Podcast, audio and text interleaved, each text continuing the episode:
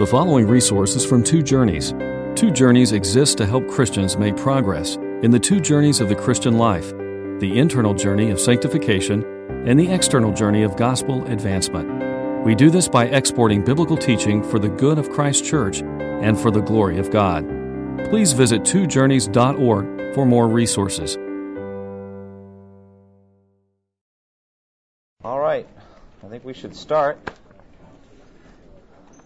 This is our second week of Acts. I'm sorry I had to miss last week, um, but we are starting a course in systematic theology, and I think Jason got you going uh, very well. Um, I looked over the material that he shared with you, and uh, I'm excited to share with you the things that I've got on my heart tonight. Um, this is this is a topic that's important to me. Uh, it's near and dear to my heart, and that is Christ's view of Scripture. Now, systematic theology is uh, a study of what the Bible says about uh, any topic that the Bible covers. Um, my preferred approach in teaching the Bible is to take a passage of Scripture and work through it and find out all that's in it. To take the Bible as it's written and exegetically just go through it and understand what it says. What systematic theology does instead is it goes across the 66 books of the Bible with a specific topic in mind and would gather up all that the Bible says about that topic. For example, the doctrine of God. What does the Bible say about God? What does the Bible say about his attributes, about what he loves and what he hates, about his decrees, about his his word, different other aspects of God. It would just go across the 66 books and draw out data or information about each of those. Thank you so much. Um, or, or what does the Bible say about the end of the world? Eschatology. We can go across, and, and we know that we're going to get a lot of verses from the book of Revelation. We're going to get a lot from the book of Daniel, perhaps, or the, or the uh, little apocalypse in Matthew 24. But still, you're going to go across, and everywhere that the, that the Bible is going to say something about the end of the world, that's what you're looking for. So that's the work of a systematic theologian. Basically, you're going topically through the Bible to find out uh, what's there. Now, most systematic theologies, after an introductory chapter or two, will start with the doctrine of Scripture. They'll start with Scripture, even before they get to God.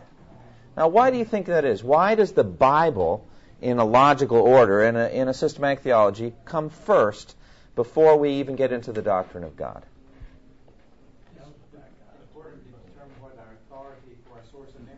That's right. We're going to be making all kinds of statements about God. Now, what authority do we have? What right do we have to make those statements? Why is our vision of God uh, accurate or true, and a, a, the Mormon vision or the, the Buddhist vision or Hindu vision of God is not? What is our source of authority? And uh, we're going to start, therefore, with the doctrine of revelation. Um, and the doctrine of revelation is uh, the basic concept in the Christian faith is that if God does not reveal himself, we will not know him. He is not intuitively obvious. We can't figure him out on our own. He must reveal himself to us. And so he has. Isn't that wonderful that God has chosen to open himself up to us that we might know him? And revelation generally uh, breaks into two different kinds. There's, there's general revelation, and then there's special revelation. General revelation is that which is available to anybody all the time. And what would that be? What would be exa- an example of general revelation? All of creation. All of creation the fact that the sun comes up, the fact that there's rain, that there are mountains, the fact that your own bodies are so incredibly put together. This is these are this is evidence of the existence of God. And according to Romans chapter one, uh, it proves His divine uh, nature and His uh, His invisible attributes can be seen, being understood from what has been made, so that men are without excuse. So all over the world, people can see that there is a God and that He's mighty and powerful and wise and loving. But then there's special revelation. And God has chosen to give his special revelation uh, through a people, the Jews. He chose the people out, the Jewish nation out, and he has specially revealed himself to the, that people. And the, the, the number one way that he has revealed himself through the Jews is through the written Word of God, the Scriptures, through the prophets. God, the Holy Spirit, has spoken through the prophets, and they've been uniformly Jewish. Now, I'm not saying that there have only been Jewish prophets, and certainly in the New Covenant we have a different uh, aspect, but God revealed himself through the Jews. They were his chosen people, and he spoke words to them, and they wrote those words down. the written Word of God, and then finally the living Word of God, Jesus Christ Himself, was Jewish. And so through the Jewish people, God gives us a special revelation. And there are certain things we cannot know from general revelation. We simply cannot discern, for example, the Trinity in general revelation. You can't discern that there is a Father, Son, and Holy Spirit by looking at a sunrise, can you? Or by looking at dewdrops on roses. Or I'm about to go into a song here, but you, you can't you can't discern it that way. He must tell you these things, and so he has. He has spoken through the prophets. Now, this is not new. We've talked about this before. I'm going to come at the issue of Scripture a little bit differently tonight. We're going to come at it through the mind of Jesus Christ. We're going to try to understand what Christ's attitude is to, towards Scripture. We're going to try to learn the doctrine of Scripture from the greatest teacher that's ever lived, and that is Jesus Christ. And uh, there's a lot of different ways we could come at it with Scripture, but this is what we're choosing to do tonight the doctrine of Scripture. Now, if you look at the handout that I gave you, uh, St. Augustine in his uh, Confessions is having a discussion with himself. You know, Confessions is an interesting book, and he. Um, basically is speaking to God the whole time. He, he's talking to him and he's saying that, that God, you did this in my life and you did that. And sometimes God will speak back, uh, uh, you know, you, but you, you spoke to me and you said such and such. And so there's a little conversation going. It's a very intense book. And it's really an extended treatise on how he came to faith in Christ through all of his, his, the twists and turns of his life. At one point, he's starting to wrestle with the fact that in Genesis chapter 1, God says eight times, you know, over and over, that, that God saw what he had made and saw that it was good. And it says that again and again. And he saw that it was good, and he saw that it was good. And he's kind of, well, God, why did you say this so many times? You know, why did you tell me so many times that what you have made is good? It's kind of repetitive. You know, if I had edited it, I would have changed it, you know?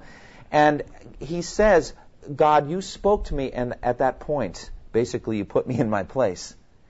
And you said this, O man, that which my scripture says, I say. Now understand, this is just Augustine, this is his writing. We don't know that God truly spoke this to him, but that is biblical doctrine, isn't it? What Scripture says, B.B. Warfield rearranged it a little bit and said, what Scripture says, God says. And that is basic, the basic bottom line. If you want to understand Christ's view of Scripture, it's this. What Scripture says, God says.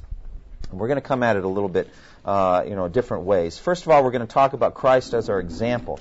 Um, second of all, we're going to look at Christ's attitude towards Scripture. We're going to look uh, down in detail uh, the idea of what Scripture says God says and how we can get that really from the teachings of Christ. We're going to talk about how Christ saw Scripture as absolutely authoritative, the absolute authority of Scripture. We're going to talk about Christ's view of the meticulous accuracy of Scripture with the so-called jots and tittles. Why does he mention jots and tittles? What are they? And uh, uh, what does it mean to him, and also the permanence until heaven and earth disappear. He's going to talk about that. We're going to talk about how Christ took a literal and not a spiritualized view of Scripture, specifically in the person of Jonah. Very, very important. Jonah is seen to be a mythological figure to, to many, not to Jesus. And we're going to talk about that. We're going to talk about how Christ saw the Scriptures as essentially united. Now, let's stop for a minute and just say, what are we talking about here? What was the Scripture to Jesus? What are we referring to now? To Old Testament because that's what we had at that point. And so we had 39 books of the Old Testament. The Old Testament canon was complete in the time of Christ. The New Testament canon had not yet been written, but it would come, and I can extend out Jesus' teachings into the New Testament by his own statements because he said, Heaven and earth will pass away, but my words will never pass away. Well, where are his words written? In the New Testament, of course. So we will get to that. But from his point in redemptive history, looking back, we've got old, the Old Testament, and that's what he's referring to. But I think it's the same for all 66 books. We're going to talk about that, that the Scripture is united. He did not see them as 39 different books, 39 different authors, 39 different people giving different views of God and of other controversial topics. The Scriptures were essentially united. All right? We're going to talk about how the scriptures were sufficient or are sufficient for life and godliness. And we're going to talk about how Jesus saw, this is a little bit odd, but how Jesus saw the scriptures as Christ centered. What do I mean by that? The scriptures were about him, according to Jesus. What an arrogant thing to say. But he said it. And be arrogant only if it's not true. And it is true because he is God. And so it makes sense that the scriptures are centered on Christ. And that's the way he saw it. So that's Christ's attitude towards Scripture. We're going to get into each of those. We're going to see how Christ used Scripture. We're going to see uh, the scope. He, he remarkably drew from wide-ranging aspects of Scripture. You almost can, uh, you can't, but you can get close to almost every book of the Old Testament that Jesus quoted or alluded to. They're not all there, but the, many, many of them are. And, and just a wide, he just f- freely quoted uh, from e- every book and every genre of Scripture and in remarkable ways. We saw how Christ, we're going to see how Christ used Scripture in temptation uh, with the devil, uh, in conflict with his enemies, as he says over and over, haven't you read? You know, this is one of the number one ways he would defend himself. Haven't you read that in the Scripture it says such and such? And who was he talking to? Professional theologians did nothing but read the Bible. But he said, Haven't you read? We're going to see it in his teaching, how he focused on, on Scripture. We're going to see, bottom line, that Jesus had a mind and a life just saturated with Scriptures. You know, they said of John Wesley that his blood was bibline. I don't know if that's a word, but he just bled Bible, you know, because he just saturated himself with the Bible. He was riding on horseback 20,000 miles or more on horseback, and he just did nothing but read the Bible all the time. Well, let me tell you something. If it could be said of John Wesley, it could be said infinitely more of Jesus. The scripture dominated Jesus' life. Absolutely. And so he just would speak and scripture would flow out. Even if he's not directly quoting, some of his phraseologies would come from the prophets. He had a mind and life saturated with scripture. Now, we're going to touch briefly um, we're not going to do any of these things. I don't know how we're going to get through all this. But anyway, uh, supposed oppositions to his Old Testament doctrine. In other words, there are seven generally that people find where Jesus would uproot or overthrow Old Testament authority. And we'll show that actually that's not what was going on at all. The Sabbath, for example, or sacrifice. Um, I desire mercy, not sacrifice. What did he mean by that? The cleansing of all foods, where he declares all foods clean. Um, you have heard that it was said, but I say to you in the Sermon on the Mount. Is he overthrowing the scripture there? And the, the topic of divorce, and, and then eye for eye and tooth for tooth, right? Is he, is he getting rid of that? Is that obsolete now? It was in the Old Testament. Is he getting rid of that? And then the idea of hating your enemy. Those are seven ways that, that theologians have pointed out that Jesus t- uh, would minimize scripture, Old Testament scripture. We're going to see how Christ fulfilled scripture. That's probably the number one thing about Jesus is that Jesus fulfilled the Old Testament. He was a fulfillment of, of prophecy. And he was conscious of this, wasn't he? He was aware that he was fulfilling prophecy. Uh, you know, he from the very beginning of his ministry, we'll see in Luke 4, he gets up and he reads something from Scripture and says, Today, in your hearing, this Scripture is fulfilled. Now that's stunning. And if you don't, if you don't understand how shocking, I mean, if you had been a Jew just living and waiting for the Messiah, and you were there when he said that, goosebumps would have come, or rage, one or the other. But that Jesus would get up there and say, Isaiah is fulfilled today in your hearing. That's amazing. Uh, and also that Jesus saw Scripture as Christ centered in John chapter 5, where he said to his opponents, he said, uh, You diligently study the scriptures because you think that by them you possess eternal life. These scriptures testify about me, and you refuse to come to me that you may have life. Again, an amazing statement. Jesus saw scriptures as if our, you know, he, as me centered. They were focused on me. They testify about me, said Jesus. They were Christ centered. And uh, we're going to see his post resurrection instructions. He, he, took the Old Testament and just showed them everything that was written about himself in the Old Testament. And then finally, uh, Christ's submission to Scripture. I think it could be rightly said that Jesus would rather die than disobey Scripture. He really would. He told Peter to put away his sword. He said, Because if we fight and if I send down the angels, how then would the Scriptures be fulfilled that say it must happen in this way? So he will die rather than break Scripture, rather than break prophecy. That's how he felt about it. And he quoted Scripture to his accusers. It actually was a quotation of Daniel that got him killed. Uh, he, he, cited Daniel right in front of uh, the high priest. They, they couldn't get it together. They couldn't get false witnesses who had enough of a story that they could get it done. And in effect, Jesus was saying, Well, let me help you. You know, I will quote Scripture and apply it to myself. I will tell the truth. And then you will kill me for blasphemy but it was a quotation of Daniel that did it. And then breathing out Scripture right to the very end. That should be Matthew 27, I would think. Uh, Matthew 27, 46, and uh, Luke 23, 46. And then finally, I'm going to say that Christ, the living Word, this is not an optional doctrine for you. Okay? We can't get weak on Scripture. We can't get loose on it. All right? And why is that? Because let me tell you something. We, the Southern Baptist Convention, many Baptist churches have struggled on the doctrine of Scripture. They've really wrestled with this. And they've tried to elevate a Jesus who is, you know, all loving and very, you know, very, very much like a liberal theologian. I mean, that's their view of Jesus. You know, they said of the German liberals that they looked down through the wells of time and at the bottom there was a pool of water and they saw their own face reflecting back up.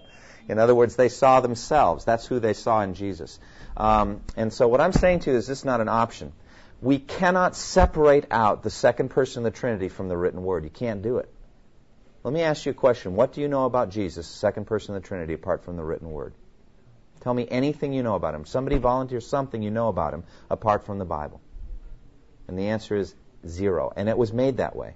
And that's why John said in the beginning was the Word, and the Word was with God, and the Word was God. He is the Word. And as a matter of fact, if you don't believe that He is God according to that Word, and you don't believe in His resurrection, you have no life. You're not, you do not have eternal life. And we're going to see that from John chapter 20. Because you have seen me, you have believed. Blessed are those who have not seen and yet have believed. Okay, well, Jesus, on what basis then? Right here, written word. On the basis of Scripture. They still did not understand from Scripture that Jesus had to rise from the dead. Why does John tell us that in John 20, verse 9? Because that's what we get. The rest of us get the Bible. They were eyewitnesses. We get the Bible. And if we don't believe it, we'll go to hell. We have no eternal life if you don't believe this testimony about Jesus. That's how important this topic is. Okay? So that's an overview, real fast. and will we cover all of these things in depth? Oh, I sure hope so. You know, Einstein said if you get near the speed of light, time can go backwards or something like that. So maybe if we can get up there, we'll make time go backwards, all right? First of all, Christ our example. I want to give a modest proposal to all who call themselves Christians. It's written on your sheet there. We should have whatever convictions Christ had about the Scripture. Amen?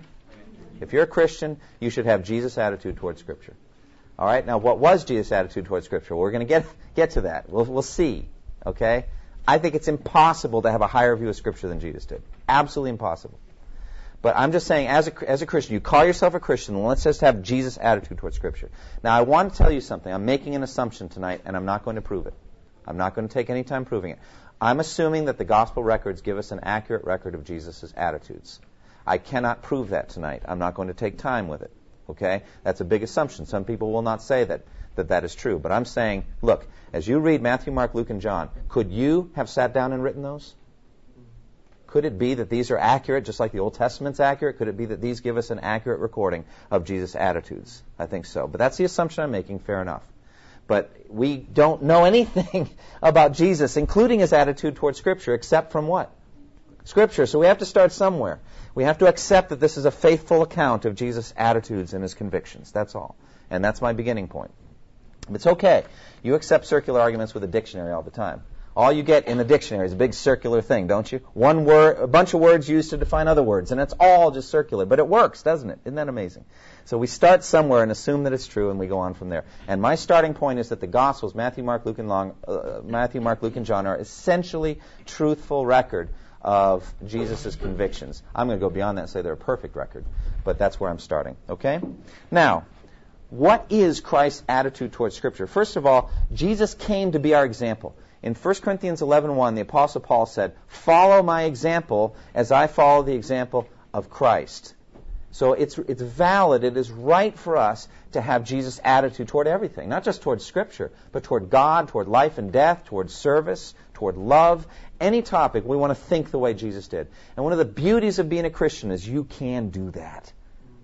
1 Corinthians 2:16 says, "We have the mind of Christ." It's one of the greatest gifts that you ever got because you know it's out of the mind that you live your life.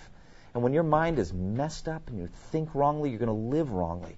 And when God saves you, what does He do but give you the mind of Christ? So you can think His thoughts after Him. You can think the way that He thinks about everything. And in heaven you will. Isn't that beautiful? In heaven, any disagreement between you and Jesus will be resolved. And by the way, He's not changing any.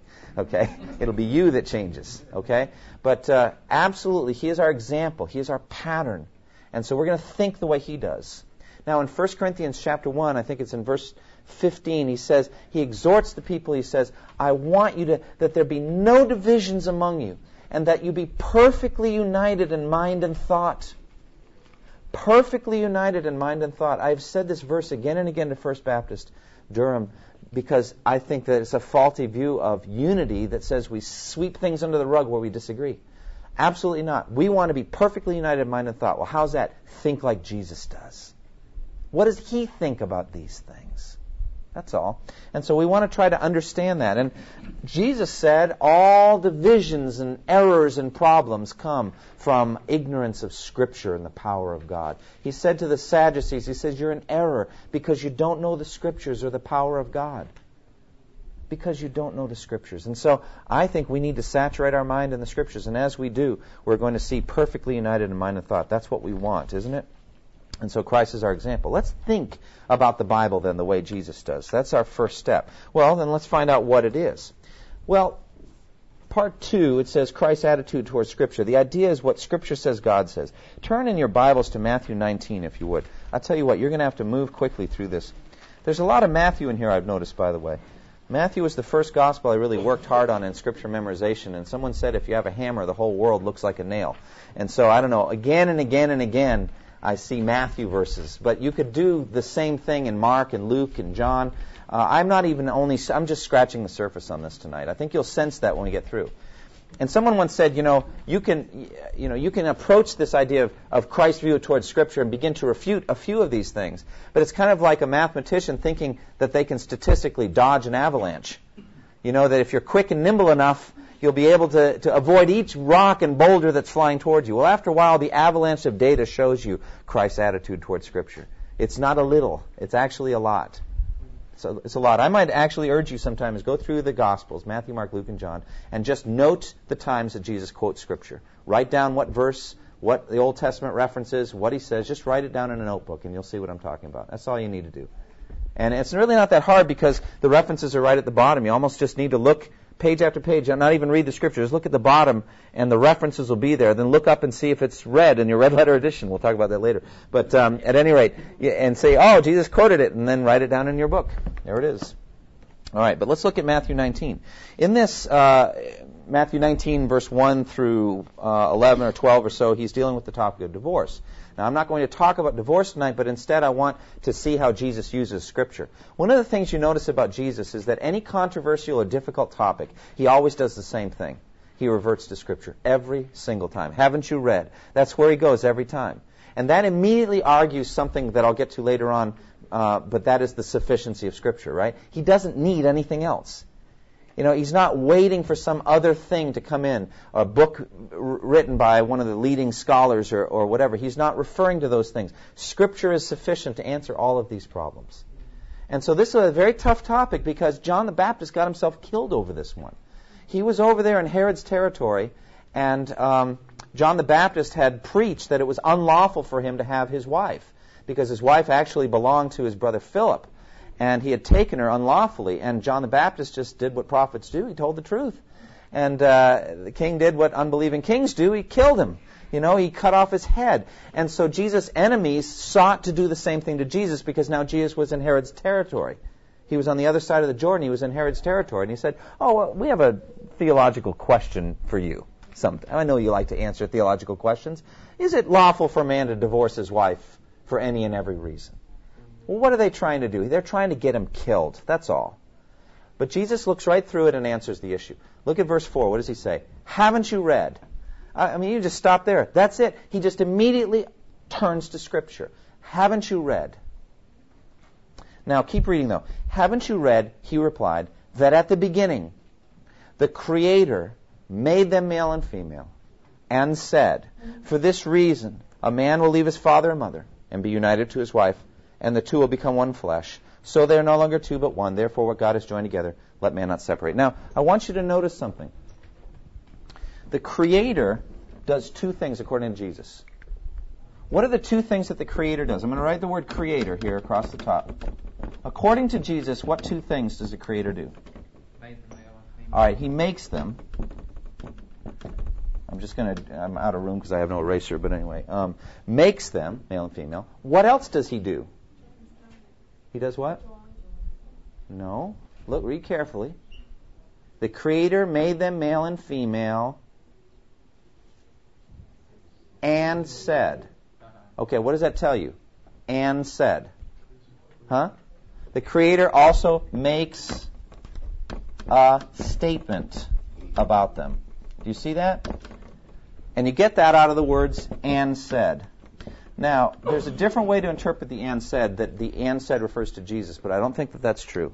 So we'll just go on and, and assume that it just flows right through because Jesus is speaking in indirect discourse and it's a better interpretation to go right through. The Creator therefore does two things. He makes them and makes a statement about them. Now I have here, I got this from Elisabeth Elliot's husband. They do this. An Old Testament that's red letter edition. Old Testament red letter edition. This is very valuable and rare. What would a red letter edition of the Old Testament be? See, here it is. Here's Leviticus. It's nothing but red. All right, I'm telling you what. Uh, Genesis, all black here, so we're later. This is in the historical accounts. There's no red there. So what would you put in red? In a what God directly says. And the Lord said unto Jacob, blah blah blah. Uh, that's right. And there's some red there, chapter 18, you know, etc. It's hard because you're never quite sure what to put in red. There are some passages a little tough. But if you look back, take your Bibles and look at Genesis chapter 2 and see what Jesus is quoting. Okay? Now, in my red letter Old Testament edition here, Genesis chapter 2, okay, if you look there, what's going to be in red? Well, look at verse 16. If you look at verse 16, for example, that's in red. Do you see why? The Lord God commanded the man, saying, Of every tree of the garden you may freely eat. Verse 17 is also red.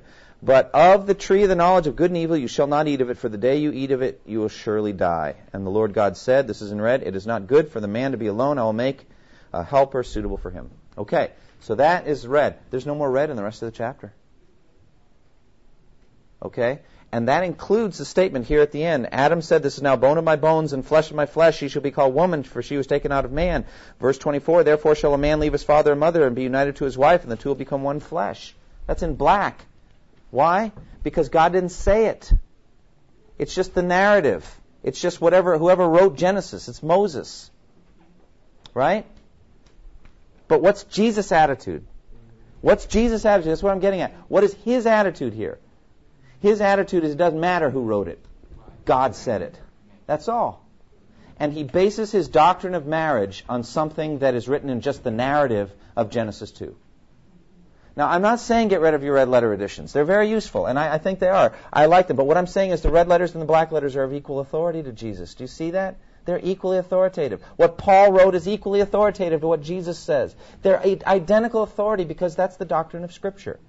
What Scripture says, God says. The Creator makes them male and female. The Creator makes a statement about them. You see that. You're going to see it again. Look at uh, Matthew 22, verse uh, 31. This is where he deals with the Sadducees. Sadducees denied the resurrection. The Pharisees were an example of putting tradition over Scripture, right? The Pharisees put tradition, human traditions, over the written Word of God. The Sadducees put human reason over the Word of God. They denied angels, they denied resurrection, they denied all these things. You see what I'm saying? So they put human reason above the Word of God. Pharisees put tradition over the Word of God. Jesus put nothing over the Word of God. Nothing. And he deals with the, with the Pharisees in Matthew 15, and he deals with the Sadducees here in Matthew 22. And he says to them, You're in error because you don't know the Scriptures of the power of God. And this came after this bizarre case study in which a guy uh, has six, bro- seven brothers, and they're all married to the same woman, and they all die one after the other. It's a strange thing. You remember that story? I think one of the most courageous people in the Bible is the last brother who married this woman. I mean, that's just, isn't that astonishing? The courage. I mean, something's going on there. You know, if you were like in life insurance, you were saying, I don't know. I mean, I'm not sure I'd sell a policy to her next husband because uh, they keep dying. But anyway, it's just a case study. I don't. It never really happened, and they're very bothered by this because they can't imagine one woman married to seven men or eight men but they could imagine Solomon the other way. I mean, it's just the way it is. So the whole thing's just rotten from top to bottom. But Jesus answers about the resurrection. Let's go right to the heart of the matter here. You want to know about resurrection? Look what he says. Now look at verse 31. First of all, verse 29. We've already seen this. You are in error. Boy, that's unkind. That's unloving. You are in error. That doesn't really float too well in postmodern America, does it? Well, you have your views, and I have my views. No, I mean, you're in error. What's another way of saying that? You're wrong, okay? You're wrong. There is a resurrection, and so you're wrong. You are in error because you don't know the scriptures or the power of God. At the resurrection, people will neither marry nor be given in marriage. They will be like the angels in heaven. Now here it is, verse 31. But about the resurrection from the dead, have you not read what God said to you? Now you stop right there. That's the doctrine of Scripture. That's Jesus' doctrine of Scripture. Those little words to you are so vital. Never skip over those little words. Have you not read what God said to you? And says in the passage about the burning book, uh, bush in, in Mark's gospel. Okay? God is speaking to you. Have you not read what God said to you? How does God say that to you? Well, through the Word of God, through the Bible. That's the way He speaks to you. The Holy Spirit speaks to you when you read the Bible. Have you not read what God said, God said, past tense, to you today? that's just, that's the doctrine of Scripture. He spoke a long time ago. He's still speaking today, the same word. I am the God of Abraham and the God of Isaac and the God of Jacob. He is not the God of the dead, but of the living. Now, how does this prove the resurrection? Well, God is not in the business of having relationships with dead people. Okay? He is presently, today, right now, the God of Abraham. He continues his friendship with Abraham. Abraham is called friend of God, and that fr- friendship has continued. And so, therefore, he is not the God of the dead. He's the God of the living. And Abraham still lives. And so does Isaac, and so does Jacob, and so does Moses, and all the others. They still live. And so you're greatly mistaken. Now, Jesus is hitting a level of scripture interpretation that they just they, they were not familiar with. He was reading through the words to the reality behind it. That there is a living God who relates to people after they, they, they're dead. And so, therefore, the Sadducees should have rejoiced and trembled. They should repent, lest they go to hell. But there is life after death. Okay? So, do you see what we're getting at? What Scripture says, God says. That's Jesus' basic attitude. All right? Secondly, Scripture has absolute authority. In John 10:35, we're going to come back to that passage uh, in, a, in a bit. But Jesus says the Scripture cannot be broken. And that's just, by the way, kind of a parenthetical statement he makes. Oh, and by the way, we all know the Scripture cannot be broken. What does that mean, the Scripture cannot be broken? Can't contradict itself, okay? It means it's absolutely truthful. It's authoritative. It's stronger than you are, okay? Uh, someone once said that the Scripture is an anvil that has destroyed many hammers. Many, many people have tried to destroy the Scripture. It cannot be destroyed. It cannot be broken. It's still going to be around long after we're dead. All men are like grass, and all they're glorious like the flower of the field. The grass withers and the flowers fall, but the word of the Lord stands forever. It will still be here after we're dead and gone. And so the Scripture cannot be broken. It's authoritative. It stands over us and it judges us. It assesses us. It cannot be broken. Are not my words like a fire, said the Lord? His, his words are powerful. They're strong. And they cannot be broken. Authoritative. That's Jesus' attitude. There's also meticulous accuracy here. Look at Matthew 5, verse 17 through uh, 17 and 18. This is the Sermon on the Mount.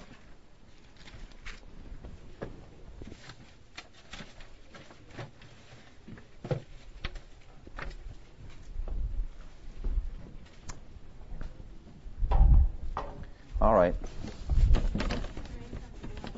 Huh? The chalk eraser? Really? All right. I don't think so. I don't want to get chalk on this board. It's fine. I'll wash my hands afterwards. Okay. I want you to understand jots and tittles, so I have to erase and write them out. Okay. Um, look at Matthew 5, 17 and 18. Jesus says there, Do not think that I have come to abolish the law or the prophets. I have not come to abolish them, but to fulfill them. We'll talk about that later. I tell you the truth, until heaven and earth disappear, not the smallest letter, not the least stroke of a pen, that's jot and tittle in the KJV, will by any means disappear from the law until everything is accomplished. Okay, first of all, I want you to see, notice the meticulous accuracy. Okay? Secondly, the unbreakable permanence. Both of them come from the same verse. You see it. All right, what are we talking about when we talk about jots and tittle? Well, jot is really, I think, a yod. And the yod is the smallest Hebrew letter. It looks like a little apostrophe. If you want to see what the Hebrew letters look like, all you have to do is go to Psalm 119, and they're spelled out. They're they're they're right there. So you've got the aleph, the beit, the gimel, the daleth. You can just see what they look like. The yod looks like a little apostrophe. So just go to Psalm 119, and somewhere in there they'll get to yod, and you'll see the little thing. He's saying all the yods will still be there when heaven and earth disappear. They'll all still be there. And the least stroke of a pen, it's hard to know exactly what that means. But some people think it may be the difference between a he and a het, like that. My handwriting is not the greatest, but th- there's only one difference between those two letters. There's a big difference in how you pronounce them. One of them is the simple h sound like an H, and the other one is a ch sound like a ch, like that. Okay. And what do you see is the difference between the two letters? Yeah, I mean, if the pen goes up too far, you got yourself a ch instead of a h, right? Okay. Now, how, why would that make a difference? Well, let's let's take for example this word.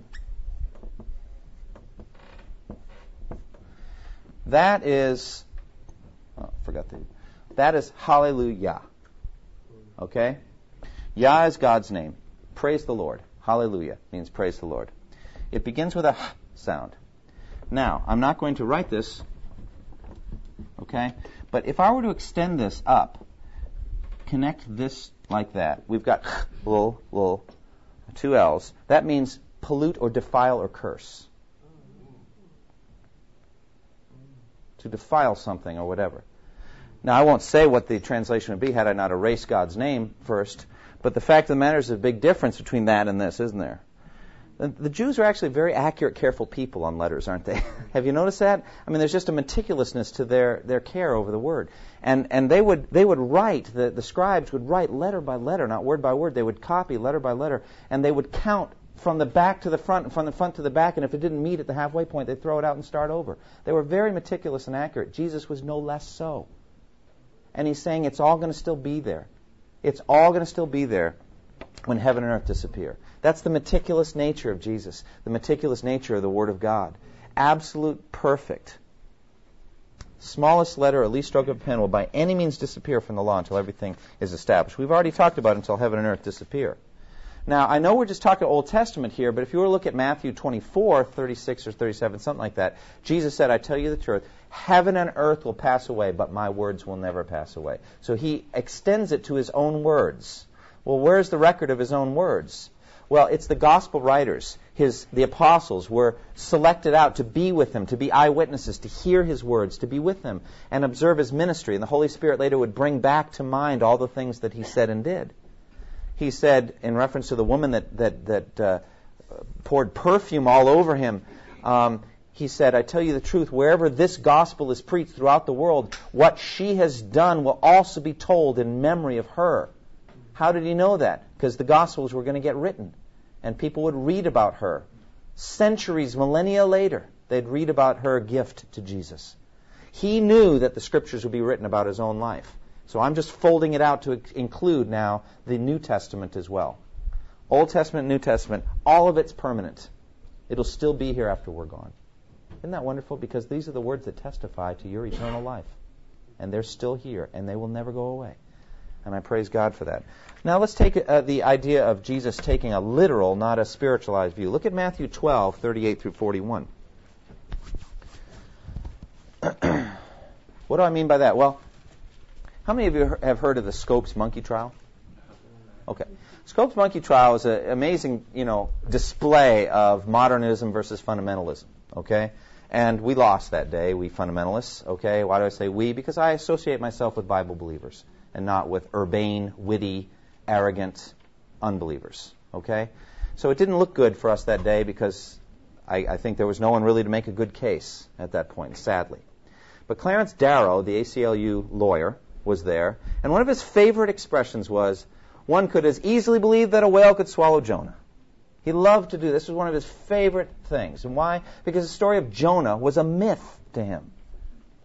Whales don't swallow people. Well, that's flat out untrue.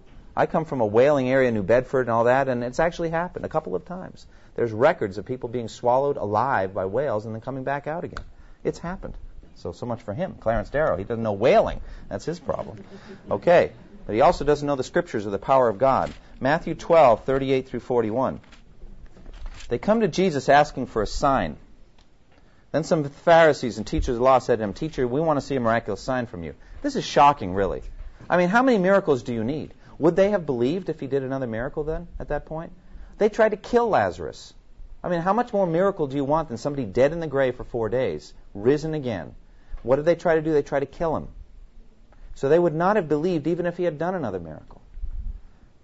But they wanted to see a miraculous sign. And so Jesus answered, A wicked and adulterous generation asks for a miraculous sign. But none will be given it except the sign of the prophet Jonah. For as Jonah was three days and three nights in the belly of a huge fish, so the Son of Man will be three days and three nights in the heart of the earth. The men of Nineveh will stand up at, this, at the judgment with this generation and condemn it. For they repented at the preaching of Jonah, and now one greater than Jonah is here. All right, well, what's going on there? You cannot take that statement and say that Jesus believed that Jonah was mythological. It's impossible. You can't um, connect Jesus' physical resurrection to a mythological story and get anywhere with it. And he goes beyond it and actually gives a prophecy. He says, They will rise from the dead at the judgment with this generation and they will condemn it because they got less preaching than these people are getting. And they repented. So there's no way you can take the story of Jonah, one of the most scoffed at and mocked so called myths of the Old Testament. Jesus said it was true. Literally true. I heard one, one speaker say, you know, the, the critics said it was, a, it was a whale of a tale. And Jesus said, it, no, it's a tale of a whale. and that's true. He, he saw it as literally true. And so also, all of the stories. Noah and the ark, absolutely true. For as it was in the days of Noah, so it will be at the coming of the Son of Man. There's no way you can connect that to a mythological story. There was a worldwide flood then, and it killed everybody but those on the ark. And so there will be judgment coming in the future, and it will destroy everybody who's not trusted in me. That's how it is. And there's no, there's no um, mythological approach or interpretation uh, on Jesus' part. These were all historically accurate things. He took it all as historically accurate. Sodom and Gomorrah, absolutely historically accurate to Jesus. He refers again and again to personages from the Old Testament, from Abel to Zechariah, as literally accurate people who truly lived. The Bible is also to Jesus united. Matthew 22, if you take a minute and look there, verses 35 through 40. One of them, an expert in the law, tested him with this question Teacher, which is the greatest commandment in the law? And Jesus replied, Love the Lord your God with all your heart, and with all your soul, and with all your mind. This is the first and greatest commandment. And the second is like it love your neighbor as yourself. Now here's the verse, verse 40. All the law and the prophets hang on these two commandments. Now, what Jesus is saying there is that I can take the whole of the Old Testament, what we call the 39 books of the Old Testament, and unite them, all of the law and the prophets, together under these two commandments. Love the Lord your God with all your heart, soul, mind, and strength. Love your neighbor as yourself. He saw the Bible, the Old Testament, as essentially one. It's, it's got a united message. Nowadays, if you're a New Testament research or scholarship, whatever, and you were to go to that venerable institution quite near us and try to submit a paper in which you quoted across books of the Bible from one book to the other, said they would mm, X you out immediately because you're making assumptions all right? Each one of those writers had their own individual view of God. Each one had their own individual word to say about it. We're studying John for John's sake, the Johannine community. We're trying to understand what they wrote about God, you see. You can't go over to Peter or Paul and quote those. It doesn't work that way. Oh, yes, it does. There's a seamless integration to the Word of God in the mind of Jesus. You can do that as long as you're accurate, as long as you uh, understand the rules of interpretation, you understand the, the scriptures and the power of God. You can go seamlessly across books of the Bible. That's why systematic theology is even possible, folks, because we believe that all 66 books of the Bible contribute to the one united body of truth that we're learning. Isn't that wonderful? Aren't you glad you can just go seamlessly across and not worry that this is Paul, but that's John, and the other's Jesus, and all that. They're essentially one. They're united. They're speaking with the same voice. And Jesus said, All the law and the prophets hang on these two commandments integrated, united. Also, the Bible is sufficient for life and godliness. Look at Matthew chapter 4. We've seen this already in Christ, but uh, whenever there was controversy, whenever there was difficulty, whenever there was problem, Jesus would revert to Scripture. He would turn to the Bible, and it was sufficient to answer. These days, I fear that many of our evangelical pastors do not believe that the Bible alone is enough. We've also got to have other experts, psychologists or experts that are writing and helping us along. And unless we have them alongside, we're not going to get anywhere. We're not going to have healthy families or healthy financial lives or healthy business lives. We need the Bible plus something. Jesus didn't believe that at all. The Scripture is sufficient for life and godliness. Everything that we need is there. In Matthew chapter 4, Jesus is being tempted by the devil. And Jesus, uh, we'll get back to this in a moment, but Jesus answers, is written, man does not live on bread alone, but on every word that comes from the mouth of God. What that means is you can live on this. All right? Your body lives on bread. Your soul can feed on the Word of God. And it's enough for you. It's sufficient for you. Just like the manna in the Old, Old Covenant, the Old Testament time, was enough for their nu- nutritive needs for 40 years. It was sufficient. They also had quail occasionally. Okay? That's another story. But the, the manna was sufficient, nutritively, if that's a word. It was enough. This is enough for us. We don't need any more. The Bible is sufficient to answer the problems of your life. It's sufficient to answer the difficulties in your family relationships or in your, your, your financial life or your prayer life or your soul, struggles with sin. Uh, all the things you're struggling with, the answers are here. It's sufficient. You don't need something else besides. Man does not live on bread alone, but on every word that comes. But every word, by the way, did you notice that? You know, you have to actually work at it. you know, there's a there's a body of doctrine that gets built up over years and years as you take in the word. And you know, it's a dynamic process because we're forgetful, aren't we? we forget things. And so we have to keep taking in the word and keep bringing it in. And we live on every word that comes from the mouth of God. And the Bible was Christ centered. We'll get to that more in a moment. All right? Now, how did Christ use Scripture? Well, the scope. If you look at Matthew 23 35, you getting familiar with Matthew at this point? I hope so. Around. But Matthew 23 35, Jesus was, in Matthew 23, it's the seven woes. Woe to you, scribes and Pharisees, you hypocrites. Says it seven times. It's a devastating chapter, one of the saddest chapters in the Bible. Because uh, if, if a prophet of God says to you one time, woe, you're in trouble. It's a message of condemnation from God. But if the Son of God, the veritable Word of God incarnate, stands in front of them and says seven times the number of perfection, completion, woe, it's over. He says, How will you escape being condemned to hell? That's what he said. Seven times. Woe to you. And at the end, he says about that generation, he says, You know, you, you build tombs for the prophets, and you decorate the graves of the righteous.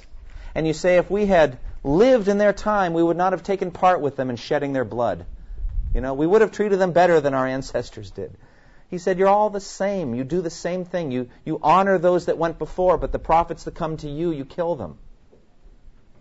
And he says, And so upon you will come all the righteous blood that has been shed on earth. From the blood of righteous Abel to the blood of Zechariah, son of Berechiah, whom they murdered between the temple and the altar.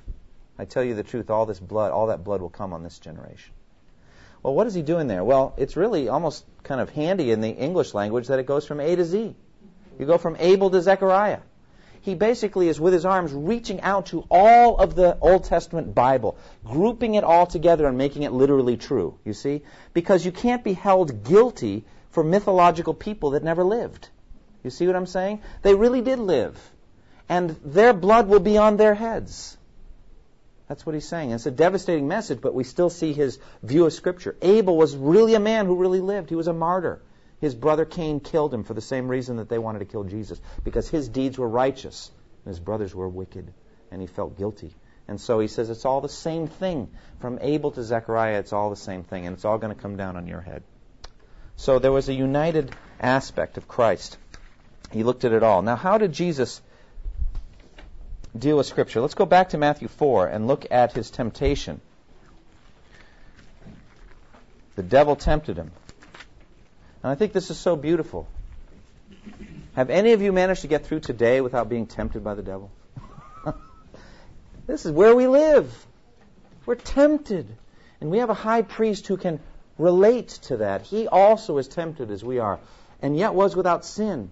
And so he knows how to resist the devil. And what does he use to resist the devil? He's got the sword of the Spirit, which is the Word of God. And it's enough, it's sufficient for him. The devil comes to him and says, If you are the Son of God, tell these stones to become bread. And Jesus said, It is written. There it is. It, it stands written. It stands written. There's just a perfect, perfect tense. It, sta- it has been and it now stands written. Man does not live on bread alone, but on every word that comes from the mouth of God. Now, I've shared with some of you before, I've come to a new understanding of this verse within the last year. I used to look on it as a quiet time verse. What do I mean by that? Well, we need to read the Bible. Just like we have physical food, we need food for our souls. Is it that? Yes, it is. But actually, it's a little bit more than that. Jesus is here quoting from Deuteronomy. In Deuteronomy, I think it's in chapter, what is it, 8? Go back, take a minute and go back if you've got your Old Testament. Just look back at Deuteronomy 8, and you'll see what's going on here. It's a phenomenal thing. And it's an insight that I had recently into the way we are to live our Christian lives. In Deuteronomy chapter 8, verse 1 and following. Be careful to follow every command I am giving you today, so that you may live and increase and may enter and possess the land that the Lord promised on oath to your forefathers. Remember how the Lord your God led you all the way in the desert these 40 years. It's a matter of leadership. If you look in the book of Numbers, there would be a pillar of cloud and a pillar of fire, remember? And when the pillar moved, then Israel moved.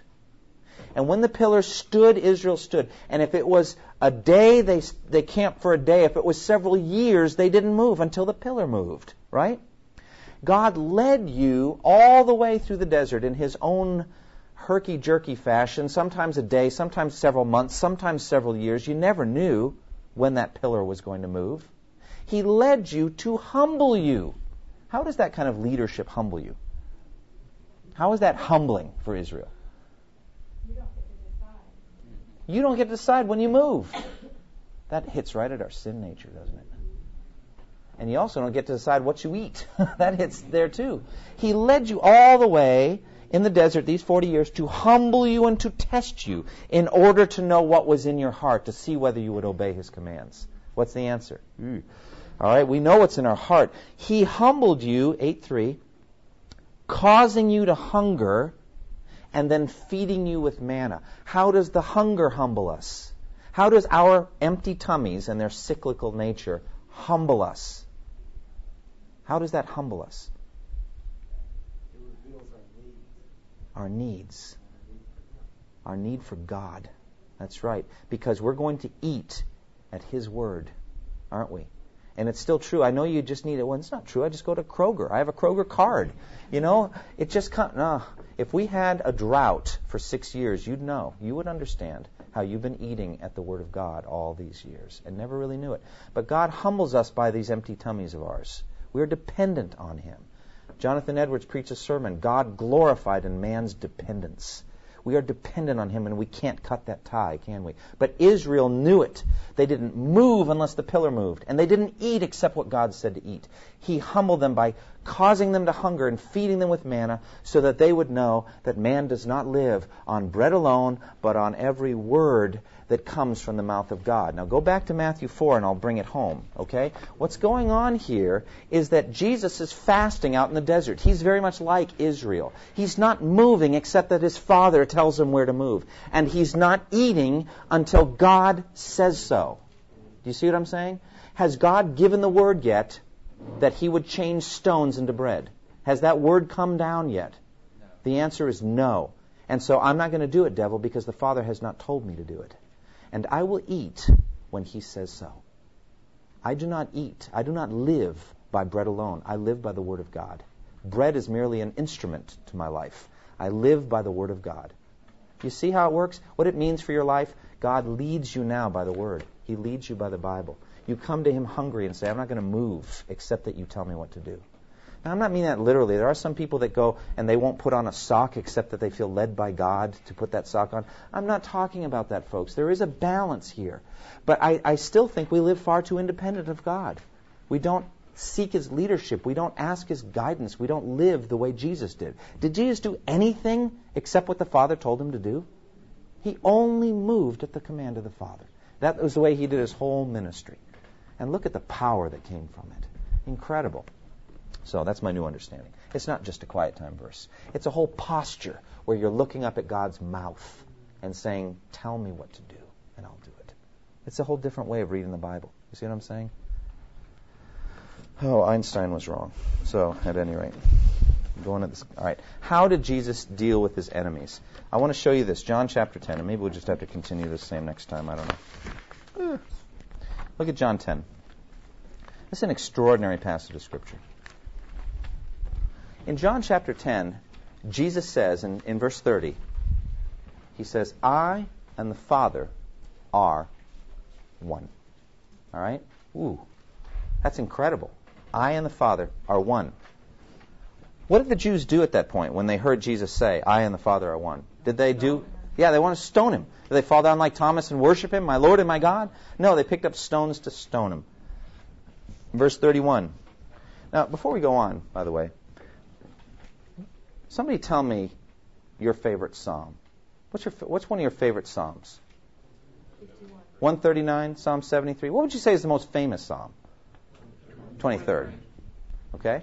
Psalm 139, O Lord, you have searched me and you know me. You know when I sit and when I rise. Psalm 73, it's a struggle over, over people that are wealthy, as I remember, and he's frustrated over it and the prosperity of the wicked.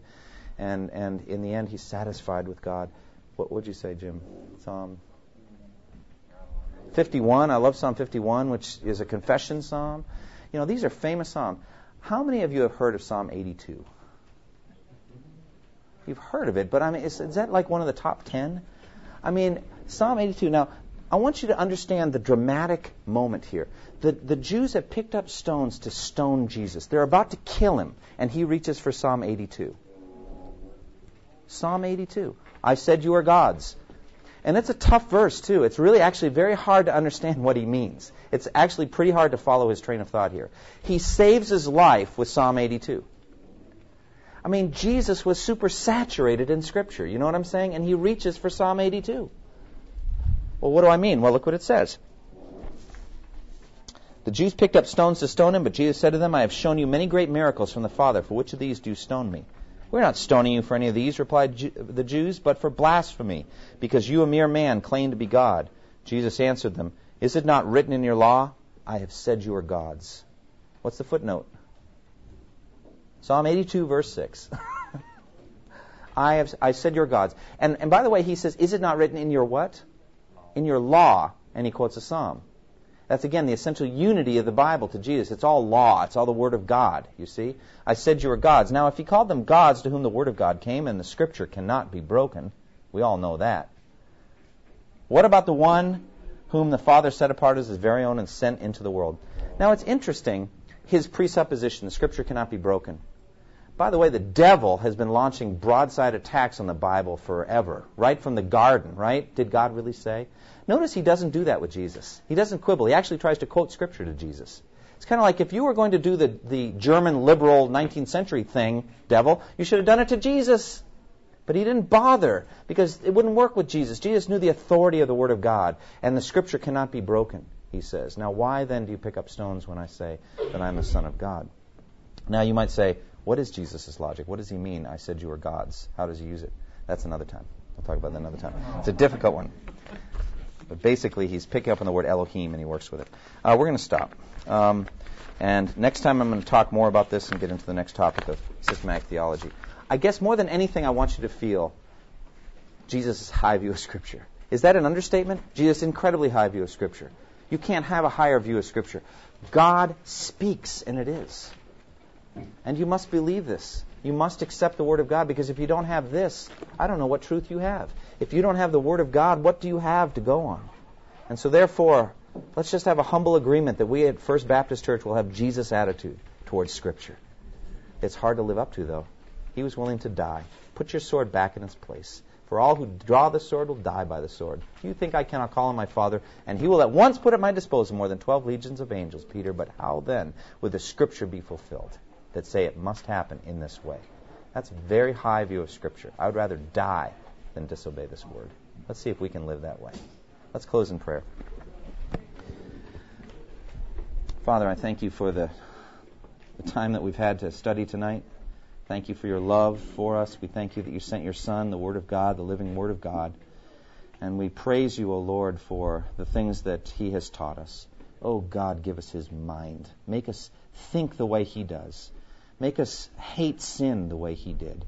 Uh, make us passionate for your glory the way that he was. Make, make us like him who would rather starve than eat out of the will of God. Oh God, I pray, make us different than we are. We're so independent. Oh Lord, I pray that we would follow you in your complete submission to and, and reverence for the Word of God. We thank you, O Lord, that your own words cannot be broken either. We thank you that those words speak life to us. We pray, O Lord, that we would follow those words, that, that we would understand that in believing you we have eternal life. I thank you for this time with my brothers and sisters, and I pray that you would be with us as we go on from here to serve you. In Jesus' name, amen. Thank you for listening to this resource from twojourneys.org. Feel free to use and share this content to spread the knowledge of God and build His kingdom. Only we ask that you do so for non commercial purposes and in accordance with the copyright policy found at twojourneys.org. Two Journeys exists to help Christians make progress in the two journeys of the Christian life the internal journey of sanctification and the external journey of gospel advancement. We do this by exporting biblical teaching for the good of Christ's church and for the glory of God.